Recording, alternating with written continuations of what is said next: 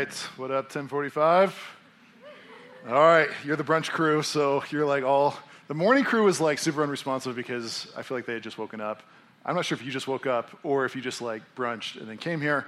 We're just gonna make brunch jokes all the time uh, about you guys. No, I'm just kidding. Uh, we'll call it the summit brunch. And then, uh, anyways, so this is not a good start to the first gathering we've ever had. Um, this is the first time I've done this, so I'm trying to get my head wrapped back around what we're doing. But I am pumped. This is really exciting. I'm, i hope you're really excited to be part of really the history of what it is that we're doing here as well. And it's fall. I'm really pumped about that. I know that like it's not uh, calendar-wise fall exactly, but the Bible says that once football season starts, it's fall, and so uh, it is fall. I love fall. Like fall is my favorite season here in Denver. I think it's better than any other season, and they're all amazing here in Denver. And I'm really excited. You know, we're starting this new gathering. Um, yeah, I, I mean, like I know there's like more space than we normally have.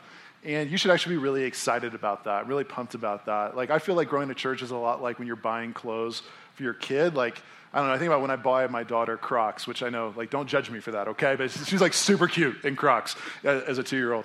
And, um, you know, you want to buy them just big enough that it communicates the growth an ending. It's actually just beginning. Um, you know, when you're two, you don't kind of want to say that that's the end. It's the same way for us as a church. I know we're, you know, going to turn six in a few months, but for us, we feel like this isn't the end of our story. It's actually just the beginning, and God's just getting started. And really, the, the, the, open space, the open seats, they're meant to communicate to you really the open opportunity that is available to us. Like, first in your own life, like we desire for all of you in this room, every single man and woman in this room, we desire for you to live as you were supposed to live so you might flourish, for you to believe as you were meant to believe so you might worship God and see Him for who He is meant to be.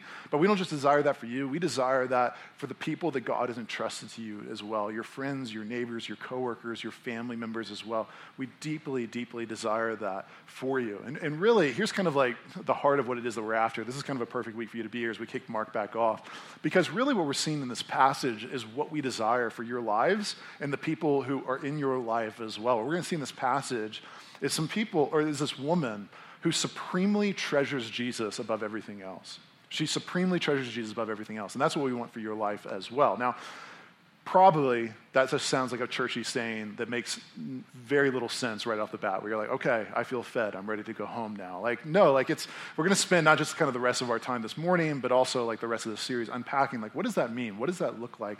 What exactly is it that that entails? But kind of to get you ready to like really have this impact your life i really just want to ask you two questions on the front end then we'll just ju- jump right into the, uh, the text. So the first question i just want to ask you to get ready to kind of work through this issue is really what is it that I supremely treasure in my life? What is it that I supremely treasure in my life? Now, none of you got up this morning, least I don't think that any of you, unless you're super spiritual, probably none of you got up this morning and woke up and said to yourself, What do I supremely treasure in life? Right? You just like got up. You were like looking at your iPhone and just sort of trying to gain some element of consciousness when you woke up this morning. But just because you might not have asked that question doesn't mean that you haven't decided to answer it as well. In all of our lives, there's something that tells us it's worth getting up in the morning, it's worth getting out of the house, it's worth all the sacrifice, it's worth all the struggle. It is worth this. It, it, there's something that is so valuable. If I have this thing, even if I don't have anything else, life is still worth living. I mean, there's easy examples of this as you maybe try to diagnose this in your own life. I mean, relationships are always the easiest place where probably all of us in this room have a story where we've done ridiculous things. I mean, just ridiculous things. We've left family, we've left cities, we've left jobs, we've left friends, we've left churches for the sake of a relationship where we told ourselves like if i can have you right? Like it doesn't matter. It doesn't matter. As long as you love me we could be starving we could be homeless we could be broke. As long as you love me life is still worth living which by the way that's a justin bieber lyric. So um, if you've ever done that you've been following the internal voice of justin bieber in your heart okay? I just wanted to like help you self-diagnose that just a little bit okay? So relationships are an easy place. Jobs are an easy place to see this as well where a lot of you work in industries where you know it's just sort of like it's not even just sort of uh, silently assumed. It's actually communicated that, yeah, making it in this industry will cost you your uh, health, it'll cost you your emotional well being, it will cost you a family, it'll cost you uh, healthy relationships, it'll cost you everything. But it's so worth kind of hitting the pinnacle of this particular career. It's worth it because this thing is so valuable. And so you just need to ask yourself that. There's something in your life that's so valuable that's worth uh, that, or that, that you supremely treasure. Now, the second question is not just what is that, but the second question you need to ask yourself is whether or not that thing can sustain the weight of that expectation. okay?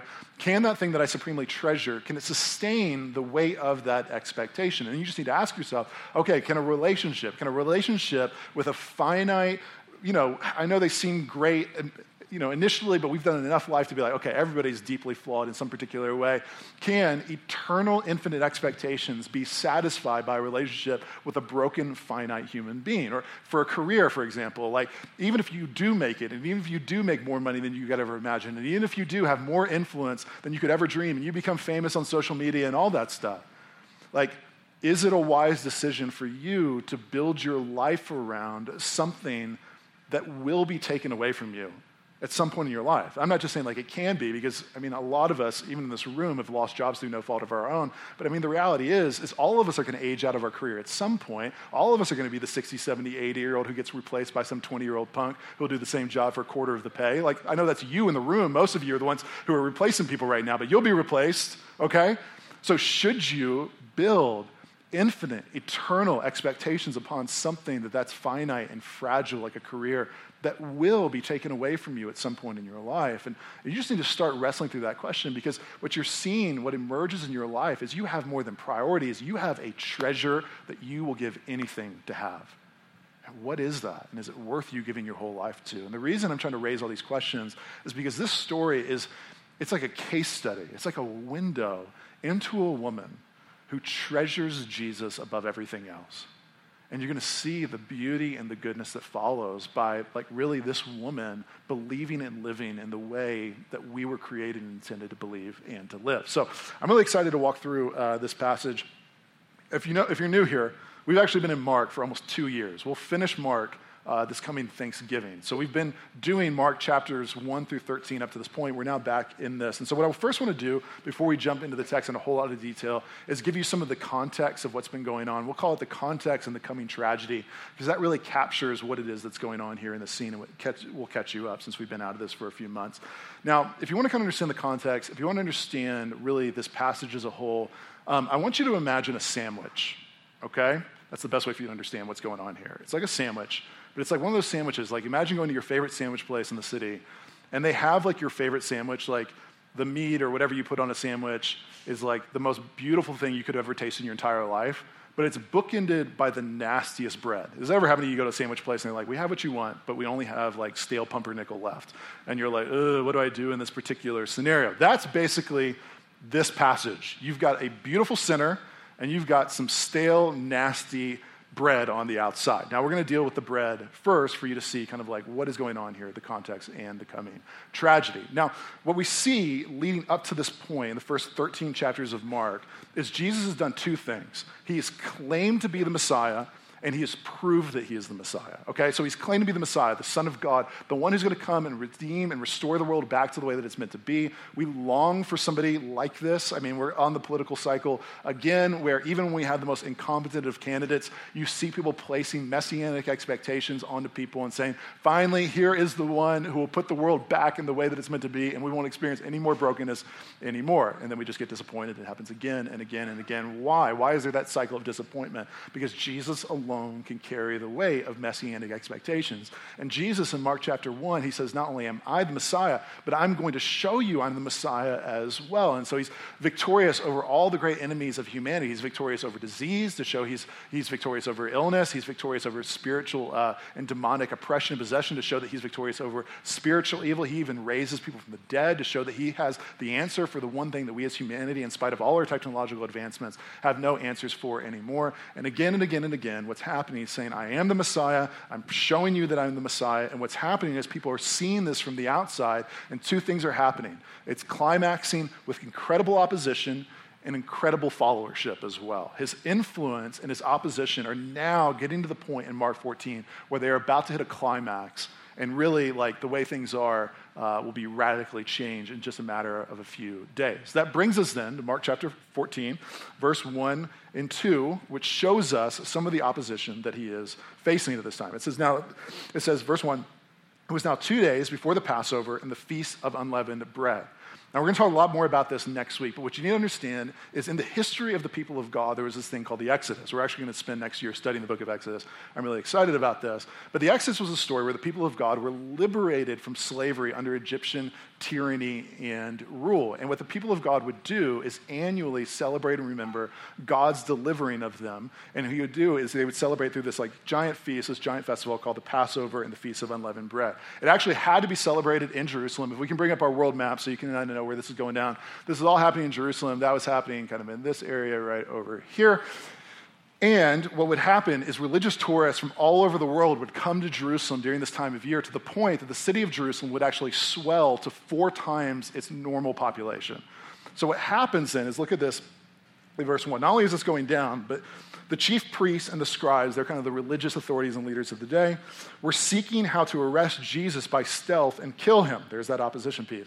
For they said, not during the feast, lest there be an uproar from the people. So they want to kill him, but they're being really nice about it and waiting until a couple days after the feast to kill Jesus because it's a bummer to kill somebody on Christmas Day. And so you try to do it the day after Christmas instead because I don't know why. But you know, for some reason, like, oh, that's a more appropriate time to kill somebody, as well as emotions in Jerusalem will have kind of been toned down some as people have uh, left the city as well. Now, look at this. That's kind of at the top of this passage. At the bottom of this, jump down to verses 10 through 11, is we see that these religious leaders actually get an opportunity and they're like, okay, forget it. We're not going to be patient.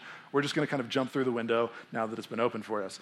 It says, Then Judas Iscariot, this is verse 10, who was one of the 12, that is one of the 12 people that uh, Jesus had invested his life in, went to the chief priests in order to betray Jesus to them. And when they heard it, they were glad and promised to give him money.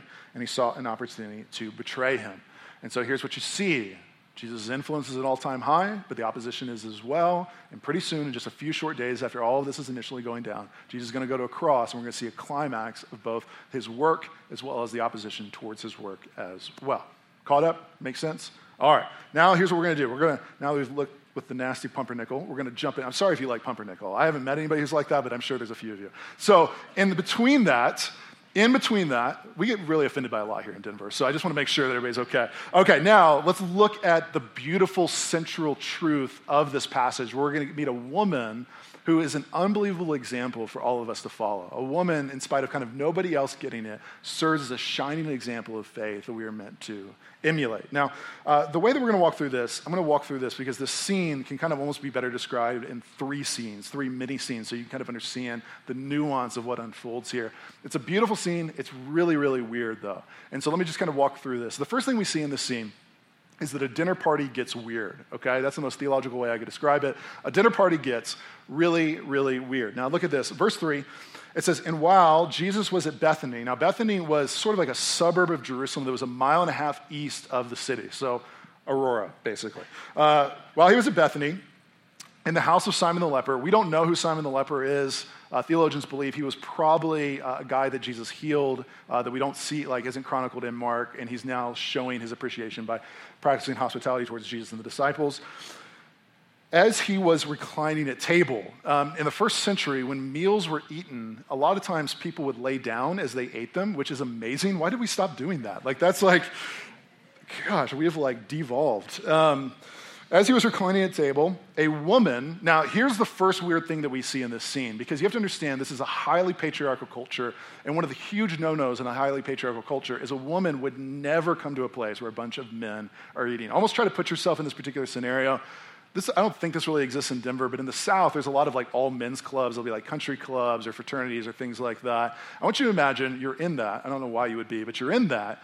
And all of a sudden, a bunch of dudes are hanging out, and a woman walks in. So you'd be a little bit like, huh, like what exactly is it that's going on here? Not just a woman, but a woman. She came with an alabaster flask uh, of ointment of pure nard, very costly. Now, it's interesting that little detail where Mark tells us that she's carrying something of nard. Nard was a plant that was found exclusively in India, and this thing is super, super expensive. In fact, in verse 5, Mark actually says the value of what she's carrying is somewhere around 300 denarii, which, if you translate that into today's economy, would be somewhere around 50 to $60,000. Okay, so a woman walks in and she's carrying like her entire net worth. She, I mean, we don't really carry things around this anymore, but just think if you're sharing this meal and you're watching this and she walks in with this thing that is insanely expensive. Not only that, but here's how it gets even weirder. She came in with this thing, and she broke the flask and poured it over Jesus' head. Can you imagine what you would feel in that moment? Like, again, you're downtown with a bunch of dudes eating a meal. A woman walks in with really, really, really, really expensive perfume, and then she just empties that thing on your buddy's head on the other side of the booth. You'd be like, what the heck is going on here, right? Like, what in the? This is a really bizarre, weird scene. Now, what's interesting is the disciples respond in the way you would think them they would respond. They're kind of like, this is weird, and we're going to rebuke you for being so weird. So what happens next is the dinner party gets weird, and the disciples rebuke this woman. Look at this in verse 4. There were some who said to themselves indignantly, Why was the ointment wasted like that? For this ointment could have been sold for more than 300 denarii and given to the poor. And they scolded her, which this is a fairly famous story from the Bible. Uh, probably a lot of you have heard this taught before. And my observation is when most people teach this, like whoever's preaching it the way I am right now, usually is like, you stupid disciples, I can't believe you said that. I can't believe you're so ignorant to condemn this woman. But can we just be honest? I mean, the first time I read this, I'm like, I think the disciples have a really good point. Right? Like, this is exactly what I'm like. It seems like an awfully big waste. Um, especially when they add in there, not only does it seem like an awfully big waste, but you could have sold this and you could have given, them, given to the money of the poor, which they spent time with Jesus. And they know Jesus loves the poor. He identifies with the poor. He cares deeply for the poor. So you imagine Peter, James, and John being like really loudly so that, you know, Jesus can overhear, hey, you could have given that to the poor. And they're thinking to themselves like, man, Jesus is going to be like, way to go, guys. You finally got it. You're finally catching up to speed. And Peter, James, and John are like fist bumping below the table like, here it comes. Finally, Jesus is going to praise us for what we've done but you can never nail down Jesus. Right? As soon as you think you've like figured him out, like, like this guy, I mean, you know what he does? He's not like, way to go, way to condemn this woman. Jesus actually rebukes them for rebuking her, which you imagine for them, they're just like, you got to be kidding me, right? Like we cannot like get caught up in like what this guy wants us to do. And look at this. Jesus rebukes the rebuke. Jesus says in verse 6, and Jesus said, leave her alone. Why do you trouble her? She has done a beautiful thing to me. Isn't that interesting? He's not like, you know, uh, this was just an ignorant thing for this woman to do, and let's not give her that hard of a thing. I mean, he like is going a step further. He's saying it was beautiful what she did. Why would that be beautiful? He goes on and tells us. For you, or because you will always have the poor with you, and whenever you want, you can do good for them. But you will not always have me. She has done what she could. She has anointed my body for burial, uh, beforehand for burial. We're going to come back to verses 7 through 8. Look at verse 9. And truly I say to you, wherever the gospel is proclaimed in the whole world, what she has done will be told in memory of her, which I'm just, this is happening. Do you see that? Like, actually, what Jesus said in verse 9 is actually happening right now in this moment because the story originally unfolded in the Middle East 2,000 years ago, and now we on the other side of the world are actually learning and getting to believe what it is that we can learn from this woman. Isn't that cool? Yes, it is. Okay. Everybody okay? We're good? Yes, okay. Now, let's look again at verses 7 through 8. This is like the, the heart of what it is that Jesus is after here. We'll, we'll do verse 7. They're both very nuanced statements that have a ton of uh, depth to them. We'll start with verse 7 because this is probably the weirdest thing that Jesus said. He says, You always have the poor with you and whenever you want, you can do good to them, but you will not always have me.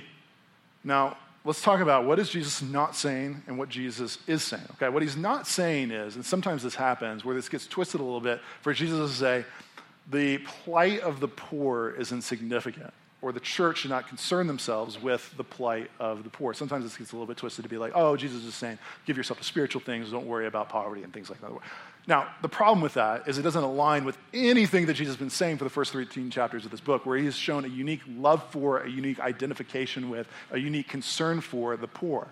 So, why in this moment would it seem like he's almost like dismissing them? Well, here's what Jesus is saying, and this is nuance, okay? So, I actually wrote this out, and then uh, I'm going to read it, and I'll try to unpack it so it makes sense. What Jesus is saying is this woman's actions are beautiful because she supremely treasures him above all else, including, and these are very good things, uh, just not ultimate things, her own financial security, and even a cause like caring for the poor that is unbelievably close to the heart of God.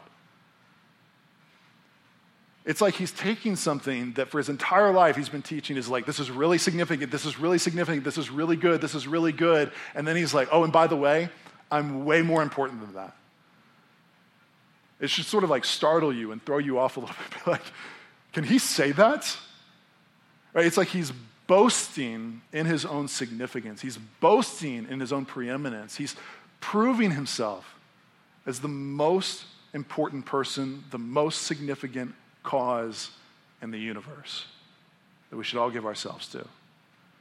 Now, let's think critically here for a second about what it is that Jesus is saying, because I think if we're reading this critically and thinking critically, we are a little bit put off by somebody bragging to this degree, right? There's like some element, I don't know, we exist in a culture where like LeBron James, he's an NBA player, could score like 75 points in a game.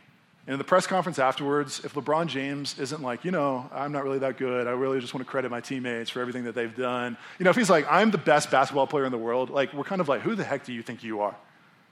And that's kind of like what Jesus is doing in this moment. Like, I'm the most important person in the universe. I'm not just the best basketball player, I'm like the most important person in the entire universe. We naturally get a little bit put off when people sort of boast in their own giftedness and supremacy and significance to this particular degree. As long as, here's the thing, as long as it doesn't really matter. Like, we're put off when people boast of their own significance and preeminence of this degree as long as it's a circumstance that doesn't really matter that much. Now, let me just kind of give you a scenario maybe to think this through. Um, I take my daughter on dates fairly often, and one of my favorite places to take my daughter is to the Denver Children's Museum. Any Denver Children's Museum lovers in here? Yeah. Guys, what is going on? Okay, like, yeah, okay. Yeah, yeah, it's okay. I love going to the Denver Children's Museum because you get to be a kid, even though you're an adult, and you get to do all these socially acceptable things that wouldn't be acceptable if you're in any other place, but you're with your daughter, and you, so you can do whatever the heck it is that you want. And my favorite place, part of the Denver Children's Museum, is this place you get to build paper airplanes. Now, I love this thing. I go to this part of the museum and I'm super pumped about this because it's not just you build paper airplanes, but it's like a competition against the other children as well, which I'm like, I like my heart, my love language is competition. So I'm like loving this thing. I'm getting to go do this. And, uh, you know, I kind of come up with my daughter and I see all these other kids trying. I'm like, man, we could build way better paper airplanes and all that stuff. And so I'm like ready to design the most beautiful, most, uh, you know, aeronomically correct paper airplane you've ever seen in your entire life. But here's kind of the catch with all this is my daughter is like the strongest, most independent woman I know at age two and a half already. So I'm not sure how that's going to go. I'm actually really excited for her strength, but she'll come up and we'll get there, and I'm like super pumped to help her win the paper airplane competition. And she pushes me away and she goes, No, I'm going to do it. That's what she says. I'm going to do it. That's the way she says do it, but it's like way cuter, so we're encouraging it for as long as possible. So no, I'm going to do it. And, uh, you know, I just kind of step back. And, uh, you know, parents of toddlers, you know how this goes. You just sort of step back and you let this thing go. And she, like, takes some paper and she sort of, like, folds it in half, sort of, and puts like a single piece of scotch tape and does some orange marker on it. And then we take it over and we try to fly that thing. And it flies approximately 0.0 feet. It just like, pew, like goes straight down. And uh, I'm a little bit bummed, but you know, I'm giving her an opportunity. And all of you probably hear that. And I would assume you think in the back of your head right now, you know, like he's a good dad for doing that. Like if I did the opposite of that in that particular scenario, if I was just like, no, I'm going to do it. I'm to do it, Hannah. Get out of the way. I like push her out of the way, and I started folding this, and then I like fly that thing further than all those kids. And like, what's up, kids? How about that? I'm the best around. You would be like, I'm not going to the summit anymore because that guy's crazy, right? So, so you would feel that uh, about me. Now, the reason that you feel that about me is because that scenario doesn't matter. Right? You flip the scenario and you say, okay, we're not flying paper airplanes at the Denver Children's Museum. We're actually flying a real plane 10,000 feet above the air. And the flight attendant gets on the intercom and says, The pilot just had a heart attack. Can anybody fly a plane? And if I have my pilot's license, I don't, but I do for the sake of this illustration. I have my pilot's license, and I'm just getting ready to get up and move forward to kind of help and save everybody's life. And my daughter yells out in her beautiful independence, No, I'm going to do this.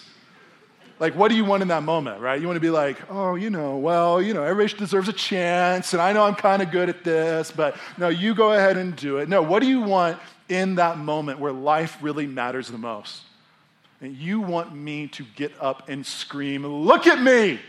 I get out of the way. I can do this. I'm the best at this. I'm the only one qualified for this. Everybody else, get out of the way. And you wouldn't be like, oh, who's that entitled, braggadocious guy think that he is? No, you wouldn't think that's egotistical. You would actually think that's love. And Jesus, in this moment where he is talking about, he's dealing with a room full of men and women who are trying to answer that original question of who or what will I treasure the most? And everybody's answering that question and in a diversity of ways. We'll see that in the coming weeks and even this morning. Jesus is saying, Look at me. Look at me. I'm the one, like me alone. I'm the one. The infinite, eternal God is the one alone who can satisfy and sustain the weight of your infinite, eternal expectations. And even the most beautiful relationship won't sustain that. Even the most incredible job won't sustain that. Even the most incredible cause won't sustain that. Not because they're bad, but because they're not infinitely infinite in nature. And the greatest danger to our life is not falling prey to obvious bad things that will wreck your life. The greatest threat to our lives is taking good things and elevating them to ultimate things and believing they can do what only God can do. And Jesus is saying in this moment, don't live that way. Don't think that way, because that is not your joy in there. Look at me. Only your infinite eternal expectations, only what you deeply and primarily treasure will be sustained and carried and satisfied in me. And it's not egomania, it's love. And we want that when life matters the most. Your life matters. Do you know that? You are the most significant thing made by a God who made everything. Your life matters. The way you date matters. The way you handle sex matters. The way you handle your job matters. The way you think about your family matters. Man, this is not flying paper airplanes. This is flying at 10,000 feet. And Jesus, out of love, is saying to you, Look at me and treasure me and believe me and follow me. Now, here's the thing I love about Jesus is he doesn't just say, like, well, go do it because you're supposed to do it.